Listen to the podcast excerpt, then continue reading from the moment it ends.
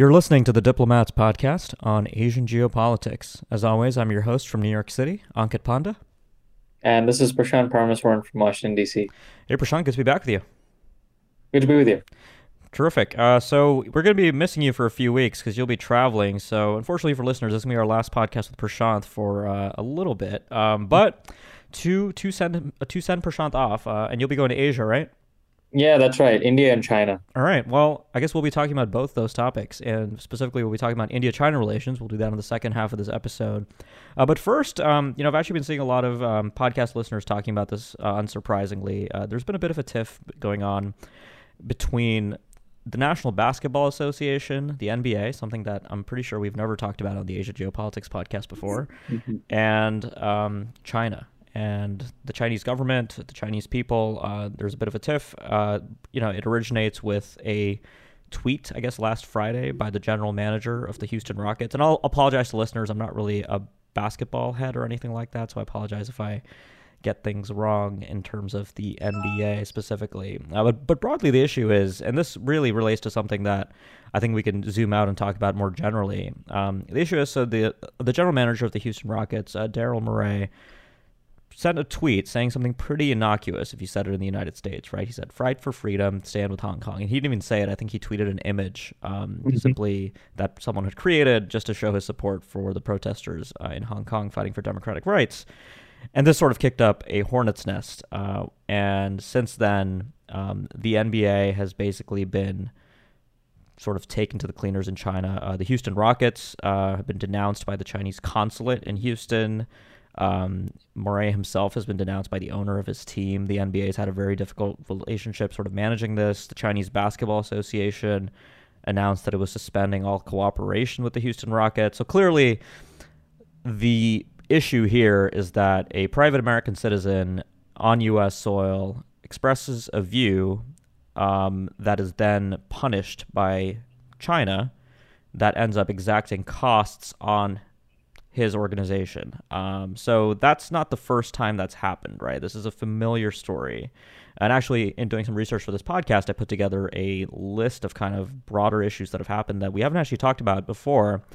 And what's interesting about the NBA, Prashant, and I guess the reason why we're even doing this podcast, is the way in which it seems to be resonating with the average American compared to some of these previous episodes. And it's not just the NBA. I mean, right after this happened, the American video game company Blizzard actually ended up, I guess, punishing a Hong Kong-based player for expressing support for the protesters after that player won a tournament in a popular game called Hearthstone, and Blizzard actually ended up seizing that player's winnings, banning them from competitive play for 12 months, and also banning the game casters that were sort of casting the event that this was part of. So that, again, I think has caused a lot of outrage, at least on the internet right now. If you go to any of the popular sites like Reddit or something, you'll see a lot of kind of people very upset about this, making fun of, Xi Jinping, saying he looks like Winnie the Pooh, because as we all know, gamers are very rational about how they manage their anger about these issues online. But again, so like a quick list of examples. There was that infamous episode with the hotel chain Marriott where they ended up firing an employee after that employee used the corporate Twitter account to simply like a tweet that was talking about Taiwan or Taiwanese sovereignty. So after the NBA episode, also Nike has removed all Houston Rockets products from their China web store. There's obviously a long history of Apple's strange relationship with China. It's one of the most important markets for the country, so they've sought to preserve their access there. American Airlines, Delta, United, all of the three major U.S. air carriers deleted mentions of Taiwan from their routing maps after China complained about that. What else do we have? We have, so numerous examples of the Taiwan thing, right? Pretty much any major company that lists Taiwan, implying that it might be a country, or listing Republic of China and People's Republic of China, is sort of taken to the cleaners. Basically, they're treated like governments that have to adhere to the one China principle. So all of this raises a very interesting question, which is China is obviously big and powerful and a major market for many of these companies. And many multinationals value access to the Chinese market, but at the same time, having that access gives the Chinese Communist Party incredible leverage given the model of the Chinese economy, to simply shut out companies that don't say the right things or say the wrong things, as it were, about issues that China cares about Chinese core interests. There was a screenshot going around on Twitter, too, about ESPN Sports Center broadcasting a map of China, including not the 9-dash line in the South China Sea, but the 10-dash line, a little bit more obscure, but nevertheless, right? So this is kind of the broader topic I wanted to bring up today. So how do we even begin to think about this issue? I mean, Congress has sort of taken a note after this NBA thing. There is a bipartisan letter, and I really mean bipartisan because you have everybody from Alexandria Ocasio-Cortez to Tom Cotton, probably as far left as far right you could go between the two houses, chiming in saying that the NBA basically needs to show some spine and stand up to China. But how do you incentivize that when these companies have so much on the line? Yeah, I mean that's the big question. I mean, you know, as you said, I mean, I think one of the reasons why this controversy has gotten so much traction is the fact that it hits on so many different points of view about, you know, not just the sports conversation, but also U.S.-China relations more generally, right? So as you correctly noted, I mean, we have this sort of broader debate about, we've talked about multiple times on this podcast, intensifying competition between the United States and China. And the big question about that has been not just what this means for governments, but also what does it mean for companies, and what does it mean for individuals who are, you know, speaking their views and, you know, issues of freedom of expression, self-censorship. That's one avenue that I think has gotten a lot of hearing in this controversy. I think the other big one has been, you know, what is the role of politics in sports, right? I think in a lot of this sort of this controversy, you've seen NBA players, and you've seen, you know, a number of articles that have surfaced in response, sort of, you know, making this argument. Should we sort of be talking about this Hong Kong conversation relative to what sports is sort of talking about in basketball games, or is this completely removed from that conversation? And I think there's an ongoing debate about that as well. And one of the interesting things has been, you know, you've had individual NBA players, you've had sporting agents that have had to navigate this conversation. They've been asked, you know, bluntly in press conferences, you know, what do you think about the situation in Hong Kong? And some of the players have elected, I think, very strategically to say, "Oh no, we you know, we don't want to talk about that. We want to talk about sports." But I think for some others, you know, it's very clear that there's no real division between business and sports and freedom of expression, right? You have on the one hand the United States and companies and associations like the NBA that are trying to promote sports in a big market like China. And China is clearly making the argument and I think exacting leverage on the fact that, yeah, we are a big market. And if you want to operate here, there are certain things that you can say about our domestic politics and internal conversations. And there are certain things that you can't say. And if you say those things, we are willing to exact costs so that you realize that, you know, this is something that we don't want to encourage in our politics. So I think it really is a very interesting conversation with respect to those broader conversations.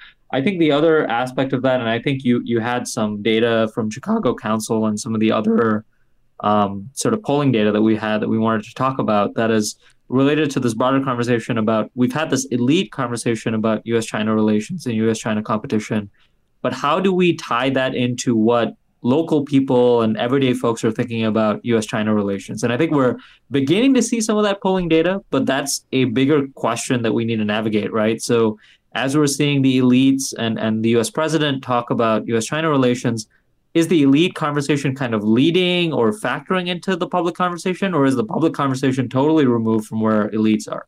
Yeah, so thanks for bringing up that Chicago Council data, because I think that's actually really interesting to talk about. So this data was obviously all collected before any of this NBA Blizzard controversy really began.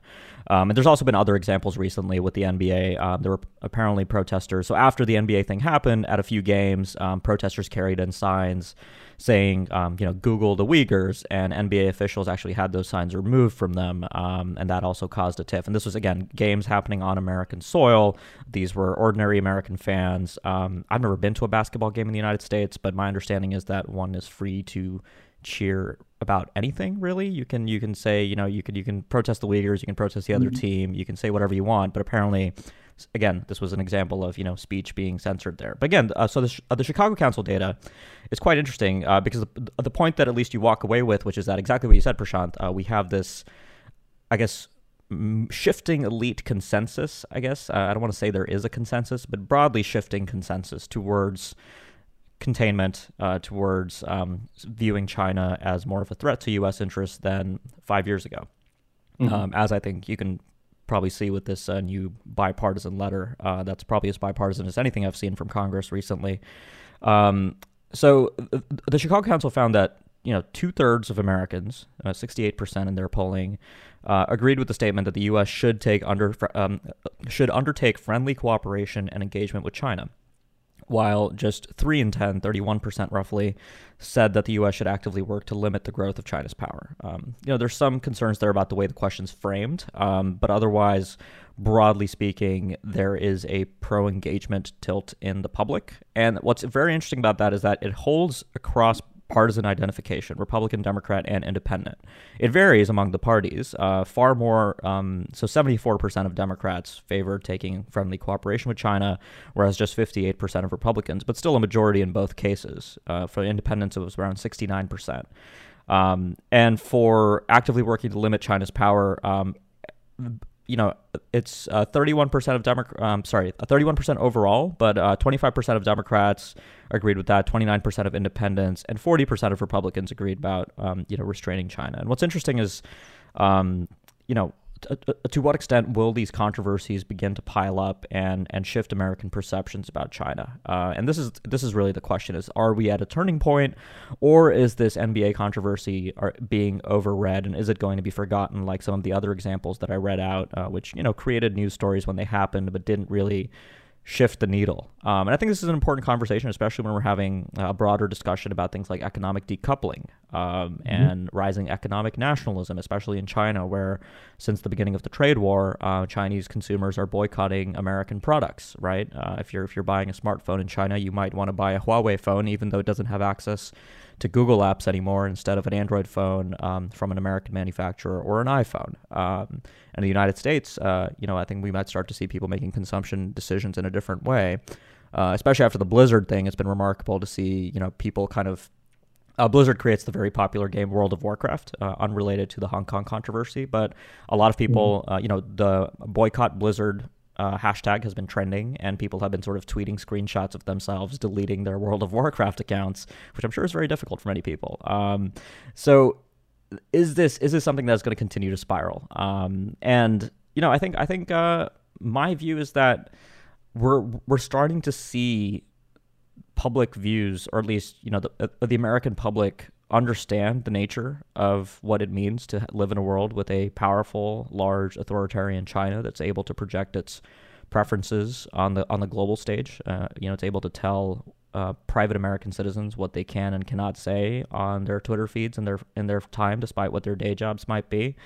And if there's something Americans don't like, I think it's being told what to say, and especially by a government like China. So this could end up backfiring, especially if we already have policy interests on the Hill, certainly within this White House, but even on the Democratic side, all the Democratic presidential candidates are in a very different place than where the Democratic Party was 5 years ago on China.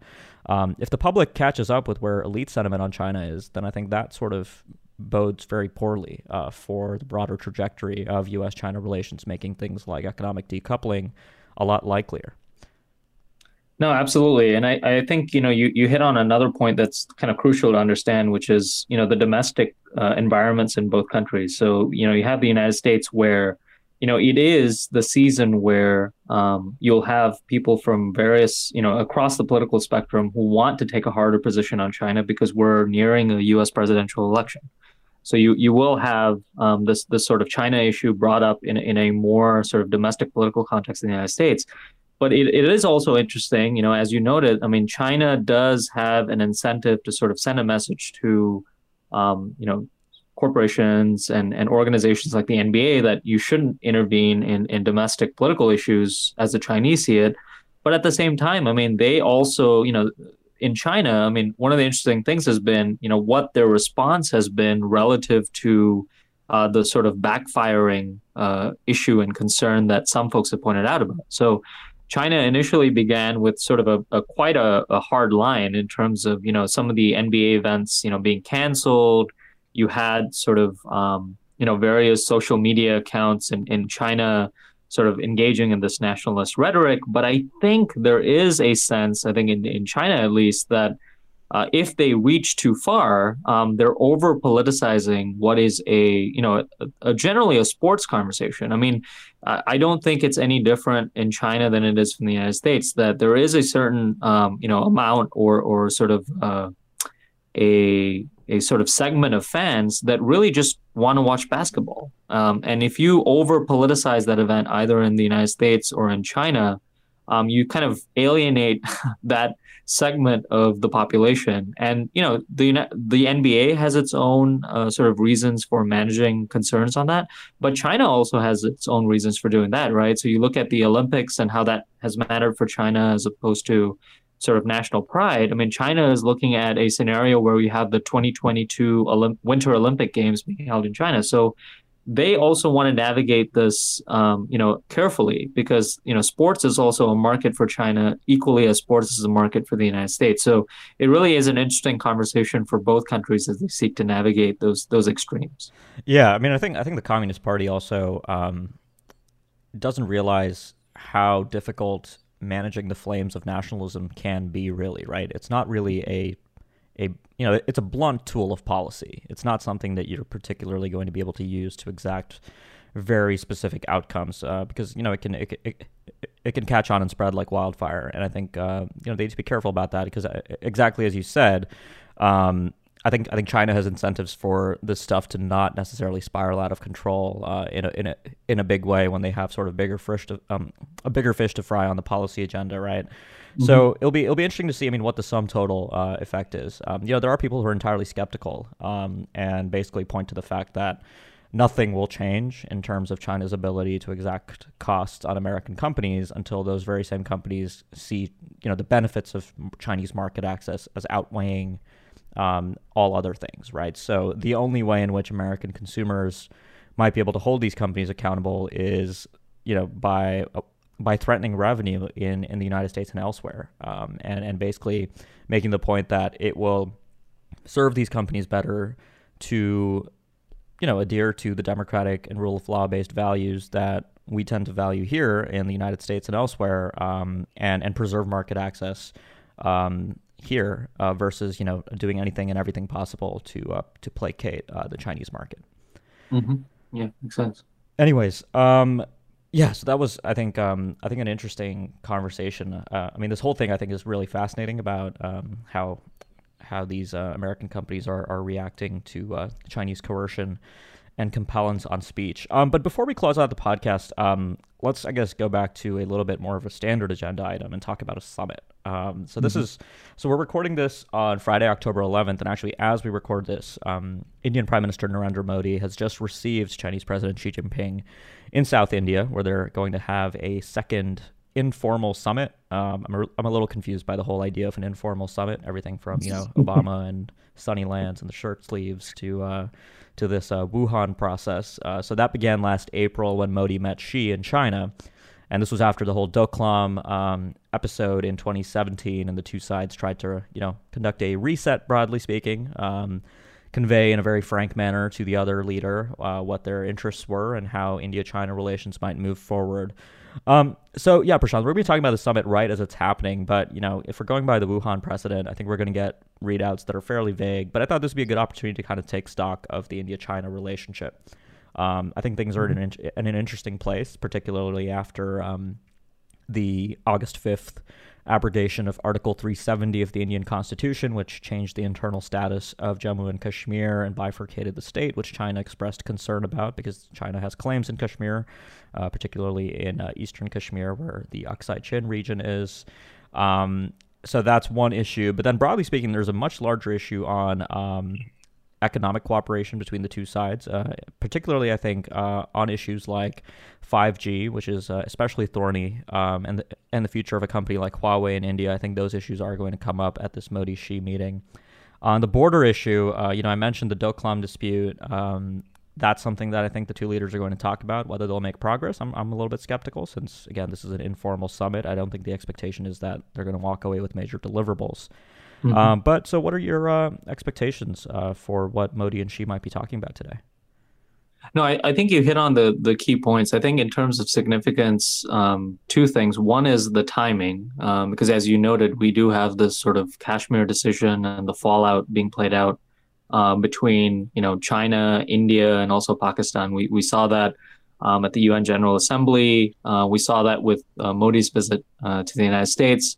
And we've seen that with respect to China and Pakistan and how they've been responding to things as well. So the timing is one aspect of it. I think the other thing is sort of the context that we're seeing as the meeting has taken place. I mean, we've seen, you know, sort of scattered protests with respect to Tibet that I think underscores the fact that, you know, these two countries, despite the fact that the leaderships on both sides and the countries want to have these summits to say we're kind of managing these issues. These are really difficult issues to manage, and they're not going to be things that, you know, can actually be resolved anytime soon. So it's just a process of really longer term management that they have to work out. I think one other thing that's been really interesting is that, you know, this whole issue of Kashmir from the Indian point of view, that the Indians are keen to say, you know, this is something that we have to manage with Pakistan. We're not sure why China is internationalizing it. I think the other interesting aspect is that we have Xi Jinping, you know, after this meeting with Modi, I mean, he's headed to Nepal over the weekend, which, you know, just kind of spotlights another component of this China-India competition with respect to the region, right? So the fact that, you know, China is playing out in South Asia, and India is also playing out not just in the Indian Ocean, but also in areas like, you know, Southeast Asia and so on and so forth. We are going to see these two big powers play in each other's sort of, you know, playgrounds or near broads, whatever you want to say or sort of call it. Yeah, that is, I think, the other aspect of the conversation that seems striking. And I sense that, you know, the summit meeting, you know, no matter what they say in the official statements, as you correctly pointed out, it really is this broader conversation that we're talking about that really matters. Yeah, I mean, there's a certain, I guess, maturity to the geopolitical competition between the two countries at this point. You know, India just participated at the foreign minister's level in a Quad meeting, and now, you know, Xi Jinping is meeting Modi and then going to Nepal. And Nepal, since, you know, September 2015, they promulgated their new constitution, and since then they've pretty much been drifting away from India and towards China, broadly speaking. So in a way, I mean, the competition is more intense than it used to be, but that might be a good thing in terms of making clear preferences on both sides, right? I think the Indians are speaking out more than they used to on many of these issues in the Indo-Pacific context, especially given that the United States has also changed its China policy there. So that's been interesting. And also, you know, India's broader relationship with Japan and Australia in the meantime has also changed. But yeah, I mean, I'm curious to see if they'll, if Modi or Xi will really, you know, cause a splash at this meeting. Again, I'm pretty skeptical going by the Wuhan precedent. I mean, what Wuhan really did was, I think, created a perception, perhaps a misleading perception, that India-China relations were back on an even keel after the tense days of 2017 with the Doklam dispute. And I'm curious if that's going to happen after this meeting. It might, but broadly speaking, I think there's a lot of kind of unfinished business. But for India, I mean, one of the things right now is, you know, we have a lot of indicators that the Indian economy is getting quite sluggish, and I think this is actually a major challenge for the foreign policy of Modi 2.0, which is Modi 1.0 between 2014 and May 2019. Had, broadly speaking, the benefit of a strong economy, low oil prices globally. And that makes doing, you know, if you're an Indian prime minister, that makes a lot of things easier. It makes domestic policy easier, makes foreign policy easier. And we saw Modi take risks, right? We saw things like a demonetization, a stronger Pakistan policy, arguably also as a result of feeling economically emboldened at home. And obviously after this major electoral mandate, the government seems to be tripling down on sort of nationalist agenda items, including the Kashmir stuff, and giving less attention to the economy. But if the economy does go sideways, I think India's options with regard to China become a lot more limited. So that's I think, a particularly important point to be made, is that India's room for maneuver with China might be sort of arrested by its economic options. Because at the end of the day, the primary grand strategic objective that every Indian leader has, including Narendra Modi, I think, despite, you know, his nationalist preferences, is to keep the Indian economy strong and humming. And if that changes, I think that's going to be a major problem. Yeah, I mean, I guess before we close, one other point that you brought up earlier that I think would be useful to sort of explore, I mean, is what do you think is the role of this employment of this informal summit mechanism as a way for China and India to sort of, the sort of bureaucratic idea is that you in these informal mechanisms, you have leaders be able to talk more honestly about issues rather than just sort of the standard statements in a more formal setting. And hopefully they develop a relationship. My own sense is that hasn't really changed, as you mentioned, the sort of nature of the issues that both sides have to address. But I'm just curious. I mean, this sort of employment of an informal summit mechanism is kind of an interesting, sort of trajectory for the relationship in general. Yeah, I mean, I think it's an attempt, I think, by both sides to see if this new format can lead to new outcomes or new processes, because India and China have a very developed set of formalized and institutionalized diplomatic interactions, right? Like the special representatives process on the border, that has really led nowhere on many of these important issues. And both Modi and Xi are powerful leaders domestically. I think they both see themselves as having sort of a force of will when it comes to foreign affairs. So putting them two in a room and having them interact on a personal level, again, I mean, I think the readouts after these meetings tell us a very little part of what is actually being discussed, just by the nature of these very meetings. So perhaps it is leading to an important source of understanding between the two leaders on a personal level that might lead to some outcomes that might not be possible otherwise. But also, I mean, like I said, I think the perception issue is important. Both India and China, I think, have incentives to minimize the perception that their relationship is more full of friction than it actually is. So having this meeting, they can sit down together and have some nice photographs taken of them chatting casually. It sends a warmer message about the state of India-China relations than the reality might actually suggest. So I think that's also valuable for the two countries. Yeah, that makes sense. All right. Well, Prashant, I guess bon voyage for the next couple weeks, and I'll look forward to having you back on when you get back from Asia. Sounds good. Great. And for listeners, if you like what you heard on the podcast, make sure you subscribe so you don't miss future episodes of the Asia Geopolitics podcast. And if you've been a subscriber for a while, don't forget to leave us a review. You can do that on either iTunes, Google Play, Spotify, or any other number of podcast providers where you'll find our podcast. And before we close, just a note from our sponsor. So this episode of the Asia Geopolitics podcast is brought to you by Diplomat Risk Intelligence, or DRI. DRI is the consulting and analysis division of The Diplomat, the Asia Pacific's leading current affairs magazine.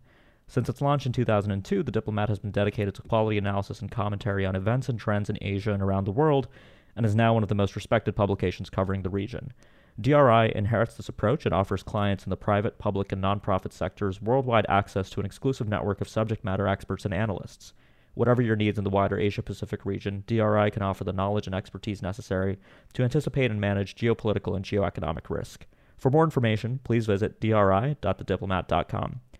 All right, that's all for this episode. Thanks a lot for listening, and we'll be back next week with more.